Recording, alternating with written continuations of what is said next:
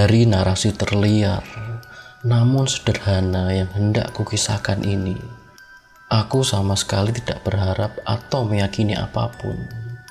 Aku pasti gila bila mengharapkan sesuatu, karena jelas-jelas seluruh akal sehatku telah menolak bukti-bukti yang ada. Aku masih waras, dan yang pasti, aku tidak sedang bermimpi. Aku paham kematian akan menjemputku besok. Untuk itu, aku akan melepaskan seluruh beban jiwaku hari ini. Keinginan terbesarku adalah hidup di atas bumi ini secara sederhana, tanpa beban dan tanpa keluhan. Hanya menjalani rangkaian peristiwa kehidupan yang biasa-biasa saja. Keinginanku ini telah banyak mendatangkan kengerian tersendiri bagiku, menyiksaku, menghancurkanku. Namun aku tak ingin menceritakannya di sini. Bagiku, semua itu adalah kisah horor dalam kehidupanku. Meskipun bagi sebagian orang, mungkin kisahku tak sebanding dengan kisah-kisah bergaya barok yang hebat. Beberapa pendapat intelektual mungkin akan mematahkan kisah fantasiku ini di beberapa bagian. Pendapat-pendapat intelektual yang lebih tenang, lebih logis, dan jauh lebih menjemukan dari apa yang akan kukemukakan. Meskipun demikian, aku akan menanggapinya dengan biasa saja, karena semua tak lebih dari rangkaian sebab dan akibat alami yang sederhana. Sejak kecil, aku telah dikenal karena sifatku yang lemah lembut dan memiliki jiwa kemanusiaan yang tinggi. Kelembutan hatiku begitu jelas terpancar sehingga sering kali menjadi bahan lelucon bagi kawan-kawanku. Aku sangat menyukai hewan, dan kedua orang tuaku pun memanjakanku dengan mengizinkanku memelihara berbagai jenis hewan peliharaan. Bersama mereka, aku banyak menghabiskan sebagian besar waktuku, dan tak pernah kurasakan kebahagiaan yang jauh lebih besar dibandingkan saat-saat aku memberi makan dan bercengkrama dengan mereka. Karakter aneh ini bertambah kuat seiring dengan pertumbuhanku, dan begitu aku beranjak remaja, aku semakin menegaskan bahwa ini merupakan salah satu sumber kesenanganku yang utama. Bagi mereka yang telah merasakan cinta kasih dari seekor anjing yang setia dan cerdas, maka penjelasanku mengenai apa yang kurasakan mungkin dapat dipahami dengan mudah oleh mereka. Ada sesuatu yang terasa dari cinta kasih yang begitu tulus dan penuh pengorbanan dari hewan itu yang hanya dapat dirasakan secara langsung oleh mereka yang telah sering kali mengalami pahit manisnya jalinan persahabatan dengan sesama manusia biasa. Aku menikah di usia muda, dan betapa senangnya saat ku dapati bahwa istriku pun memiliki sifat yang sama. Ia tak pernah mengeluh atau menolak keinginanku untuk memelihara hewan peliharaan. Kami memelihara burung, ikan emas, seekor anjing yang manis, beberapa ekor kelinci, seekor kera kecil, dan seekor kucing. Kucing yang kami miliki ini berukuran sangat besar dan sangat cantik. Seluruh tubuhnya berwarna hitam, dan ia luar biasa cerdas. Berbicara mengenai kecerdasan si kucing, istriku yang sesungguhnya tidak mempercayai hal-hal supranatural namun terkadang ia pun mengaitkan kecerdasan hewan tersebut dengan pendapat kuno, yaitu bahwa seluruh kucing berwarna hitam merupakan penjelmaan penyihir. Aku paham bahwa pendapatnya tersebut tidaklah serius ia kemukakan. Dan alasan ku ceritakan hal ini hanya karena kebetulan saja terlintas di benakku. Pluto, nama kucing itu, adalah hewan peliharaan yang paling kusukai dan ia juga merupakan temanku bermain. Aku sendiri yang selalu memberinya makan, dan ia juga selalu mengikutiku ke mana pun aku pergi di sekeliling rumah. Dan aku selalu mengalami kesulitan untuk mencegahnya mengikutiku ketika di keluar rumah. Persahabatan kami berlangsung lama, tepatnya selama bertahun-tahun, Bahkan ketika aku harus melewati masa-masa di mana temperamen dan karakterku mengalami perubahan radikal terburuk. Betapa malunya aku untuk mengakui ini. Hari demi hari, suasana hatiku berubah menjadi semakin tak menentu. Aku menjadi orang yang semakin menyebalkan dan semakin tidak peduli terhadap perasaan orang lain. Aku mulai berbicara dengan kata-kata kasar dan penuh amarah pada istriku, hingga akhirnya berlanjut dengan menyakitinya secara pribadi. Perubahan sifatku ini pun harus dirasakan pula oleh hewan-hewan peliharaanku. Aku tak hanya mengabaikan mereka, namun juga memperlakukan mereka dengan buruk. Namun khusus bagi Pluto, aku berusaha menahan diri untuk tidak menyakitinya. Sedangkan bagi para kelinci, kera, atau bahkan si anjing, aku sama sekali tidak menahan diriku untuk memperlakukan mereka dengan buruk terutama bila tanpa sengaja mereka melintas atau berada di dekatku. Penyakitku ini kurasakan pertama semakin parah. Karena bagiku, penyakit adalah bagaikan alkohol. Hingga pada akhirnya, Pluto yang kini semakin tua dan semakin mengesalkan, harus pula merasakan dampak dari temperamen burukku. Pada suatu malam, saat pulang dalam keadaan sangat mabuk, aku merasa bahwa kucing itu mengabaikan kedatanganku. Aku pun dengan geram langsung menangkapnya. Perbuatan kasarku itu membuatnya takut, sehingga ia pun melukai tanganku dengan gigi-giginya. Amarahku semakin memuncak seketika, seolah iblis telah menguasaiku. Aku bukanlah diriku lagi. Jiwaku seperti melayang pergi meninggalkan ragaku dan sebagai gantinya sesuatu yang lebih buas, kasar, serta menakutkan mengisi ragaku yang kosong itu. Tanganku meraih sebuah pisau, pena dari dalam saku mantelku, kubuka. Sementara tanganku yang lain masih memegangi si kucing. Kemudian pisau itu kutusukkan ke arah matanya dan mencongkel bola mata kucing malang itu. Aku memerah, aku terbakar, aku merasa jijik saat melakukan perbuatan kejam tersebut. Begitu pagi datang dan kesadaranku mulai pulih, aku jatuh tertidur setelah melalui malam yang melelahkan. Aku merasakan perasaan yang bercampur aduk. Sebagian dari diriku merasa ketakutan, sebagian merasa amat menyesal karena perasaan bersalah dari perbuatanku semalam. Namun di sisi lain, aku pun merasa lemah dan bimbang, serta merasa bahwa jiwaku tetap tak tersentuh Aku menenangkan hatiku dengan cara menenggelamkan diriku dengan minum-minum anggur agar peristiwa itu cepat terlupakan. Sementara itu, kesehatan si kucing perlahan mulai membaik. Matanya yang telah tercongkel sungguh menunjukkan pemandangan yang mengerikan. Namun ia tampak tak lagi merasakan sakit. Kucing itu telah mampu menjalani kebiasaannya seperti semula, yaitu berjalan ke sana kemari keliling rumah namun segera melarikan diri dengan penuh ketakutan begitu ku dekati. Hatiku sedih dan merasakan kehilangan yang amat mendalam begitu menyaksikan peristiwa tersebut. Menyadari bahwa makhluk yang dulu pernah begitu menyayangiku, kini berbalik membenciku. Kondisi ini perlahan mendandakan rasa kesal bagiku. Lalu pada akhirnya, seolah-olah hendak melengkapi keterpurukan jiwaku. Hadirlah sifat jahat yang kemudian mengisiku. Tak ada akal sehat yang menyertai sifat ini. Aku tak lebih yakin bahwa jiwa murniku masih hidup dibandingkan dengan keyakinanku bahwa kejahatan merupakan bagian dari detak jantung manusia, yaitu salah satu sifat atau sentimen dasar yang mewarnai dan menggambarkan karakter seorang manusia. Mengapa mereka yang telah berulang kali mendapati dirinya melakukan perbuatan jahat atau bodoh dengan alasan yang tak lain karena mereka paham perbuatan itu tak seharusnya dilakukan, masih terus melakukannya? Bukankah kita memiliki kecenderungan yang selalu dilakukan secara terus-menerus dalam kemampuan penilaian kita yang terbaik, yaitu bahwa hukum tercipta untuk dilanggar?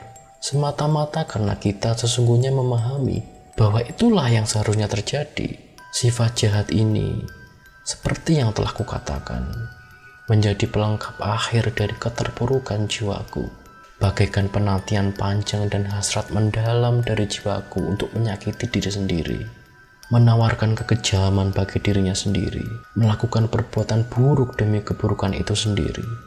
Yang mendorongku untuk terus melanjutkan dan melahap sendiri rasa sakit dari perbuatan kejamku pada hewan malang itu. Pada suatu pagi, dengan darahku yang dingin, aku melilitkan seutas tali di lehernya dan menggantungkannya di batang sebuah pohon. Aku melakukannya dengan berderai air mata dan kegetiran dari rasa sesal tersirat di dalam hatiku. Aku menggantungkannya karena ku tahu ia pernah menyayangiku dan karena ia tak memberiku alasan untuk menyakitinya. Aku menggantungkannya karena dengan perbuatan itu aku telah melakukan sebuah dosa-dosa besar yang balasannya akan diterima oleh jiwaku yang fana. Jika hal itu memang mungkin terjadi, bahkan melampaui jangkauan pengampunan dari Tuhan, Sang Maha Pengampun dan Sang Maha Besar. Malam harinya, pada pagi yang sama, aku melakukan perbuatan kejam itu. Tiba-tiba aku terbangun dari tidur karena suara desiran api. Tirai-tirai di sekeliling ranjangku terbakar oleh nyala api. Seluruh rumah pun terbakar. Aku, istriku, dan seorang pelayan kami mengalami kesulitan ketika menyelamatkan diri dari kobaran api yang menjilat-jilat. Semua hancur. Seluruh kekayaan duniawiku habis di dalam api dan aku mendapati diriku terkalahkan dan putus asa. Aku berada pada puncak lemahku untuk mencari rangkaian sebab dan akibat di antara musibah dan kekejaman ini. Namun berusaha untuk merinci rantai fakta-fakta dan bertekad agar tak satu pun sambungan rantai itu tidak sempurna. Satu hari setelah peristiwa kebakaran itu, aku kembali mengunjungi puing-puing bekas kebakaran. Salah satu dinding di rumahku telah runtuh tepatnya dinding sebuah kompartemen. Ukurannya tidak terlalu tebal dan berdiri di sekitar bagian tengah rumah, serta berada di sisi lain kamar tidurku, berbatasan dengan bagian kepala ranjangku. Bagian plester yang melapisinya sanggup menahan kobaran api, sebuah fakta yang kuyakini ada karena beberapa saat sebelum dinding itu baru dilapisi lapisan plester tersebut. Di sekitar dinding ini, beberapa orang tengah berkumpul. Mereka memeriksa dan mengamati setiap bagian dengan bersungguh-sungguh. Kata-kata aneh, ajaib, dan berbagai seruan lain serupa terlontar dari mulut-mulut mereka dan membuat rasa penasaranku semakin membesar. Aku bergerak mendekat dan melihat seperti sebuah ukiran timbul pada permukaan putih dengan bentuk seekor kucing yang amat besar. Detail ukuran itu tampak sangat akurat dan luar biasa mengagumkan. Ada seutas tali yang melilit leher kucing itu. Ketika pertama kali aku melihat pemandangan ini, rasa penasaran dan perasaan takut yang kurasakan sangatlah kuat.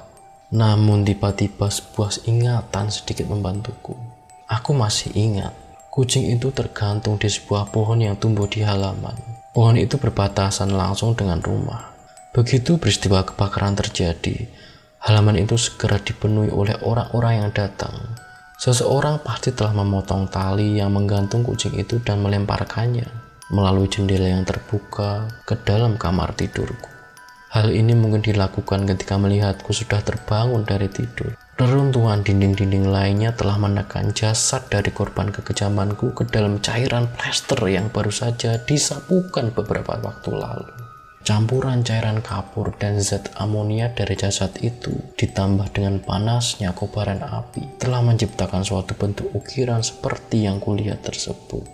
Meskipun aku mencoba berpikir dengan seluruh akal sehatku mengenai kejadian itu, namun fakta yang begitu detail tersebut tak sanggup kuhilangkan dari dalam benakku dan terus mengusik rasa penasaranku. Selama berbulan-bulan, fantasi tentang kucing itu terus menghantuiku dan sepertinya selama masa-masa tersebut, jiwa sentimenku yang separuh hilang kini telah kembali. Meskipun aku tak sepenuhnya yakin, yaitu perasaan menyesal. Perasaan menyesal itu kurasakan cukup mendalam. Aku menyesal bahwa hewan itu telah pergi, dan penyesalan pun kurasakan ketika melihat ke sekelilingku seolah-olah para hewan dari spesies yang sama atau berpenampilan sama yang tampak serupa dengan si kucing kini terus menghantui dan tampak selalu berkeliaran di sekelilingku. Pada suatu malam, ketika aku duduk terdiam, masih dalam kondisi jiwaku yang buruk, mataku tiba-tiba terpaku pada sesosok objek berwarna hitam. Sosok itu tengah berbaring di salah satu patung babi hutan berukuran besar, berwarna seperti jin atau seperti rum, yang menjadi bagian utama dari seluruh perabotan di apartemen itu. Aku berusaha untuk menatap dengan teliti ke atas patung babi hutan itu selama beberapa menit. Dan sesuatu yang membuat terkejut adalah aku tak menyadari keberadaan objek itu sebelumnya. Aku memutuskan untuk bergerak mendekatinya dan menyentuhnya dengan tanganku. Objek itu adalah si kucing hitam dengan ukuran yang sangat besar, ukuran sebesar Pluto, dan setiap detail tubuhnya sangat serupa dengan Pluto. Seluruh bulu di tubuh Pluto sepenuhnya berwarna hitam, tak ada sehelai pun berwarna putih. Namun kucing yang satu ini memiliki bagian bulu yang berwarna putih, meskipun tidak terlalu mencolok. Bulu-bulu itu menutupi hampir seluruh bagian dadanya. Ketika tanganku akan mendekat untuk menyentuhnya, ia tiba-tiba bangkit dan mengeong nyaring, menggosokkan tubuhnya di tanganku, dan tampak senang dengan kehadiranku. Hewan seperti inilah yang selama ini aku cari. Seketika itu pula aku mendatangi sang pemilik apartemen dengan niat untuk membeli hewan itu. Namun orang itu berkata bahwa ia bukanlah pemilik kucing tersebut. Ia tak tahu menau tentang keberadaan kucing itu. Ia bahkan belum pernah melihat sebelumnya. Aku masih tetap membelai-belai kucing itu. Dan ketika aku hendak beranjak pulang, ia menunjukkan sikap ingin turut serta bersamaku. Aku pun mengizinkannya untuk ikut. Sesekali aku masih membelai dan mengusap-usap bulunya di sepanjang perjalanan kami. Begitu kami tiba di rumah, ia langsung membuat dirinya nyaman, seolah-olah itu memang rumahnya, dan istriku pun langsung jatuh hati padanya.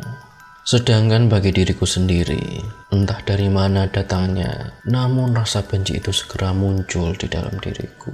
Ini merupakan kebalikan dari apa yang selama ini berupaya untuk kuhindari. Namun aku sama sekali tak mengerti bagaimana atau mengapa perasaan ini muncul. Rasa suka itu berubah menjadi rasa jijik dan rasa terganggu. Perlahan, rasa jijik dan rasa terganggu ini semakin tumbuh menjadi kebencian yang pahit. Aku berusaha untuk menghindari makhluk itu.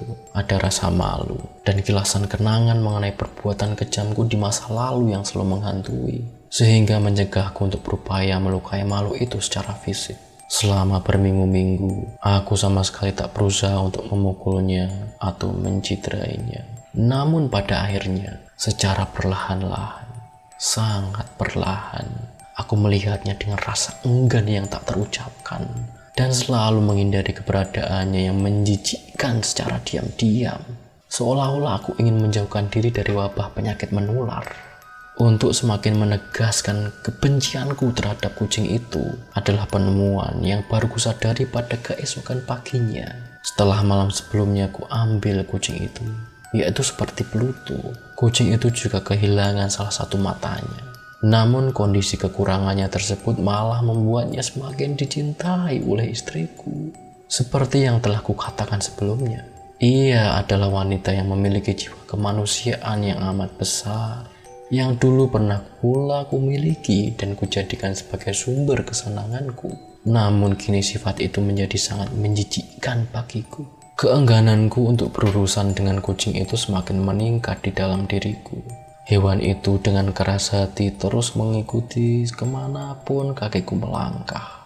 Hal ini mungkin sedikit sulit untuk kujelaskan kepada pembaca secara rinci. Kapan pun ia berbaring, ia akan selalu merangkak ke bawah kursi yang kududuki atau naik ke pangkuanku dan bermanja-manja dengan malas. Ketika aku beranjak berdiri, ia akan berjalan perlahan di antara kedua kakiku hingga hampir membuatku terjatuh atau menancapkan cakar-cakarnya dengan lembut pada pakaian yang kukenakan. Kemudian bergerak ke atas hingga posisinya seperti bergantung pada dadaku. Pada saat-saat demikian, meskipun hatiku begitu kuat ingin menghancurkannya, namun aku masih sanggup untuk menahan diri. Sebagian karena kenangan perbuatan kecilku di masa lalu masih terlintas di dalam benakku. Namun alasan yang utama adalah izinkan aku untuk mengakui kali ini saja karena rasa takutku yang amat besar pada kucing itu. Ketakutan yang kumiliki bukan karena melihat penampilan fisiknya yang menyeramkan. Sedikit sulit bagiku untuk menjelaskan alasannya di sini.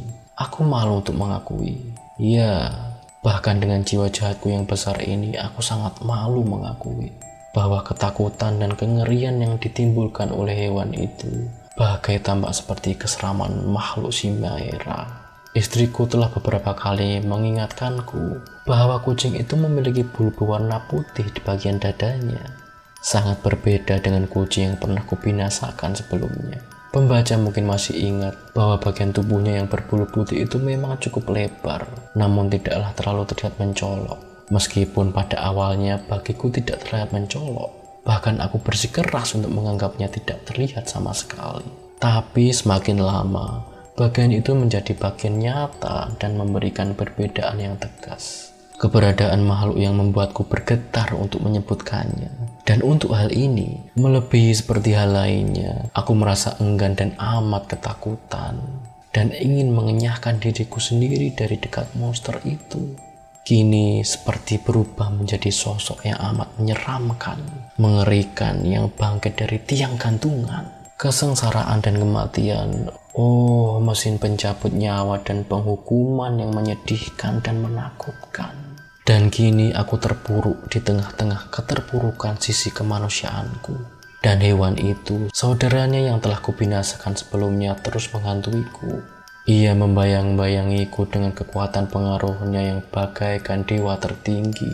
Oh, aku tak tahan. Sialan, kini siang atau malam, aku tak lagi merasa tenang. Kucing yang sebelumnya tak pernah membiarkanku sendiri, dan kini kucing yang berikutnya selalu menghantuiku dengan mimpi-mimpi menyeramkan, dan mendapati malu itu mengembuskan napas panasnya di wajahku, serta membebaniku dengan bobotnya yang berat. Sungguh mimpi buruk yang tak sanggup kujauhkan dari diriku. Ia terus merongrong hatiku selamanya. Di bawah tekanan siksaan yang tak kunjung berhenti ini, sisi lemahku sepertinya memilih untuk menyerah kalah. Namun pikiran-pikiran jahat muncul dan menjadi sahabat baikku. Pikiran terjahat dan tergelap. Ketidakstabilan hati dan jiwaku kini semakin parah. Menjadi kebencian pada semua hal dan semua orang.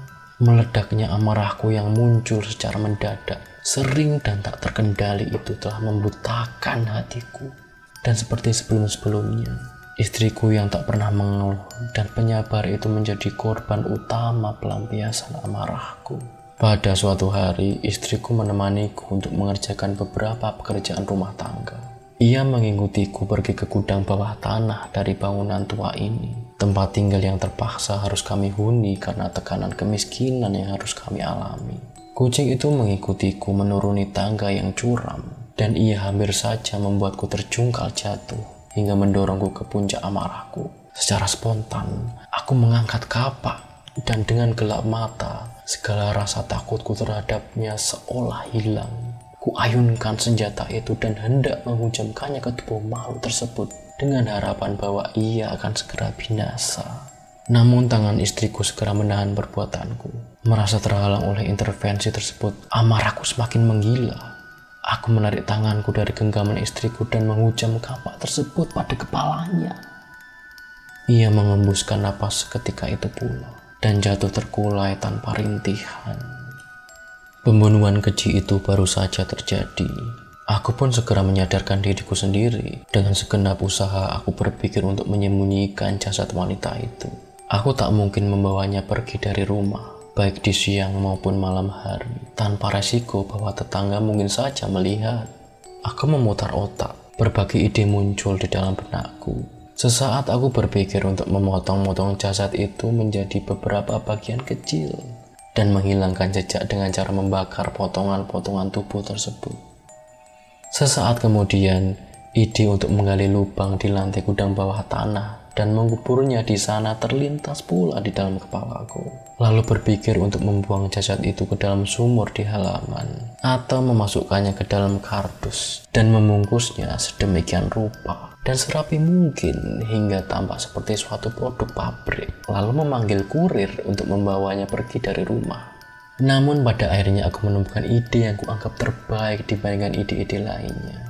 Aku memutuskan untuk menyembunyikannya di dinding gudang bawah tanah. Seperti yang katanya biasa dilakukan oleh para biarawan pada zaman pertengahan, di mana mereka menguburkan para korbannya di dalam dinding. Aku rasa inilah salah satu fungsi gudang bawah tanah. Dinding-dinding di dalam ruangan ini dibangun secara longgar dan diberi sapuan lapisan plester seadanya yang masih terasa basah karena kelembapan di dalam ruangan ini sangat tinggi sehingga sulit bagi lapisan tersebut untuk kering.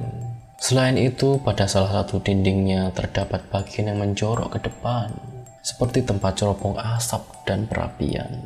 Namun, bagian itu pun telah diisi dengan material, sehingga menjadi selaras dengan bagian ruangan lainnya. Aku sangat yakin bahwa tempat itu cocok bagiku untuk menyembunyikan jasad tersebut. Aku hanya perlu mengeluarkan material yang mengisi rongga itu, lalu memasukkan jasadnya, dan mengisinya kembali dengan material sehingga tetap terlihat sama seperti semula. Aku merasa yakin dengan perincian dan perhitungan rencanaku ini. Dengan bantuan linggis, dengan mudah aku dapat merobohkan batu-batu bata yang tersusun. Dan dengan hati-hati, aku kemudian menyandarkan jasad itu ke dinding di belakangnya. Aku mengalami sedikit kesulitan ketika harus menyusun ulang batu-batu bata tersebut ke tempatnya semula. Telah kusiapkan mortar, pasir, dan serat dengan segala perhitungan yang tepat. Selain itu, aku pun telah menyiapkan cairan plester yang serupa dengan cairan semula. Kusapukan cairan plester tersebut dengan sangat hati-hati di atas dinding bata yang baru kususun. Setelah pekerjaan itu selesai, aku merasa puas dengan hasilnya dan semua tampak biasa-biasa saja. Dinding itu tak menunjukkan perbedaan dari sebelumnya. Kotoran dan sampah yang berserakan di lantai gudangku ambil satu persatu dengan seksama. Aku melihat ke sekeliling dengan rasa bangga dan lega. Ku katakan pada diriku sendiri, akhirnya pekerjaanku tak sia-sia. Tugasku berikutnya adalah mencari ke mana perginya kucing itu. Kucing yang telah menyebabkan segala kerepotan ini. Aku telah bertekad bulat untuk membinasakannya. Bila aku melihatnya saat itu juga, maka tamatlah riwayatnya saat itu pula. Namun, sepertinya hewan cerdik itu mengerti bahwa aku hendak menghabisi nyawanya, terutama setelah melihat betapa murkanya diriku sebelumnya. Sehingga kurasa ia memilih untuk menghindariku dalam suasana hatiku yang sedang buruk ini. Sulit bagiku untuk mendeskripsikan secara rinci atau untuk membayangkan betapa dalam dan betapa bahagia serta leganya perasaanku dengan perginya makhluk menjijikan itu. Bahkan hingga malam hari datang, ia masih tidak menampakkan batang hidungnya. Dan untuk pertama kalinya, sejak kehadiran kucing itu di rumahku, aku dapat tidur dengan begitu nyenyak. Ya, tidur dengan sangat nyenyak meskipun beban dari rasa bersalah karena telah melakukan pembunuhan masih mengelayuti jiwaku. Hari kedua dan ketiga berlalu begitu saja dan tetap pengancam jiwaku itu masih belum menampakkan dirinya. Sekali lagi aku sanggup bernapas seperti orang yang merdeka. Monster yang terus mengantuiku itu kini telah pergi entah ke mana. Untuk selamanya, aku tak perlu lagi melihatnya. Inilah puncak kebahagiaanku. Rasa bersalah dari perbuatan jahatku memang masih mengganggu, tapi sangat sedikit saja. Beberapa pertanyaan memang telah bermunculan, namun semua telah terjawab. Bahkan pencarian pun telah dilakukan. Namun tentu saja, tak ada yang dapat ditemukan. Aku merasa bahwa kebahagiaan masa depanku sudah terjamin dan aman. Menginjak hari keempat setelah peristiwa pembunuhan itu, Sekelompok polisi tanpa terduga mendatangi rumahku dan melakukan penyelidikan secara seksama ke seluruh penjuru rumah. Aku merasa aman. Tempatku menyembunyikan jasad itu tak mungkin ditemukan. Tak sedikit pun rasa bersalah terpancar dari wajahku. Para petugas kepolisian itu memintaku untuk turun menemani mereka melakukan penyelidikan ke sekeliling rumah. Tak ada celah atau satu sudut pun yang luput dari pengamatan mereka. Kemudian setelah tiga atau empat hari berkeliling rumah, mereka memutuskan untuk turun ke gudang bawah tanah. Aku tak merasa tegang atau bergetar. Detak jantungku masih berdegup dengan tenang, seperti seseorang yang tengah tertidur dengan lelap. Aku berjalan menyusuri setiap sisi gudang itu. Tanganku lipat di depan dadaku dan bergerak dengan santai ke sana kemari. Para petugas polisi tampaknya telah selesai meneliti ruangan itu dan mereka pun hendak beranjak pergi. Rasa bahagiaku bergelora di dalam dada dan sulit bagiku untuk menahan luapannya. Aku pun berucap kepada mereka dengan nada yang penuh dengan kemenangan dan untuk menegaskan kepada mereka bahwa aku tidak bersalah. Tuhan-tuhan, aku berseru ketika sekelompok polisi itu menaiki anak tangga. Saya senang karena telah berhasil menjawab segala kecurigaan Anda semua. Saya harap Anda semua sehat selalu dan semoga Anda dapat bersikap lebih sopan lain kali. Perlu Anda semua ketahui, teman-teman, ini adalah rumah yang dibangun dengan konstruksi terbaik, dengan hasratku yang menggebu untuk mengatakan sesuatu yang sederhana. Pada kenyataannya aku sama sekali tak tahu apa yang keluar dari mulutku. Saya yakin sekali ini rumah yang dibangun dengan tepat. Dinding-dinding ini, Anda ikut tuan-tuan? Dinding-dinding ini disusun dengan sempurna. Dan di sini, dengan keberanian yang tak masuk akal, Aku menghantam sekeras mungkin menggunakan tongkat yang ada di dalam genggamanku, bagian dinding bata tempat aku menyembunyikan jasad istriku. Namun atas pelindungan Tuhan dan penyelamatannya atas diriku dari mulut iblis, tak lama setelah gema pukulan tongkatku pada dinding itu berhenti, aku mendengar suara yang berasal dari balik dinding tersebut. Suara tangisan yang mulanya tertahan namun kemudian pecah seperti anak kecil yang menangis sesenggukan, lalu berlanjut menjadi suara teriakan panjang, nyaring, dan terus-menerus. Namun suara itu terdengar tidak biasa dan tidak seperti suara manusia lebih tepatnya. Seperti suara lolongan, memekik dengan lantang. Sebagian terdengar seperti sesuatu yang menyeramkan, tapi sebagian lagi terdengar seperti suara kemenangan, seolah-olah suara itu berasal dari neraka seperti perpaduan suara jeritan yang keluar dari mulut mereka yang telah dikutuk, memekik kesakitan dan suara para iblis yang bersukaria menghukum para penghuni neraka tersebut. Pikiran-pikiran tak keruan terlintas di dalam benakku dan akan terdengar begitu bodoh jika ku jelaskan. Aku gontai dan sepoyongan hingga bersandar pada dinding di sisi lain Selama beberapa saat, para petugas kepolisian yang masih berdiri di anak tangga hanya terdiam dan bergerak. Mereka merasa heran dan sedikit ketakutan. Kemudian selusin lengan yang kuat mulai menghantam-hantam dinding. Semua terasa sangat nyata. Jasad itu dalam kondisi yang sudah membusuk dan bersimbah darah berdiri dengan tegak di hadapan seluruh orang yang berada di dalam ruangan itu. Sementara di atas kepalanya ada sesosok makhluk seram dengan mulut merah yang terbuka dan satu mata yang tampak seperti dipenuhi kobaran api. Bertenggerlah monster yang telah mendorongku untuk melakukan pembunuhan itu dan suara nyaringnya yang telah mengantarkanku ke tiang gantungan. Jadi, selama ini aku telah mengubur kucing monster itu di balik dinding. Kucing hitam Edgar Allan Poe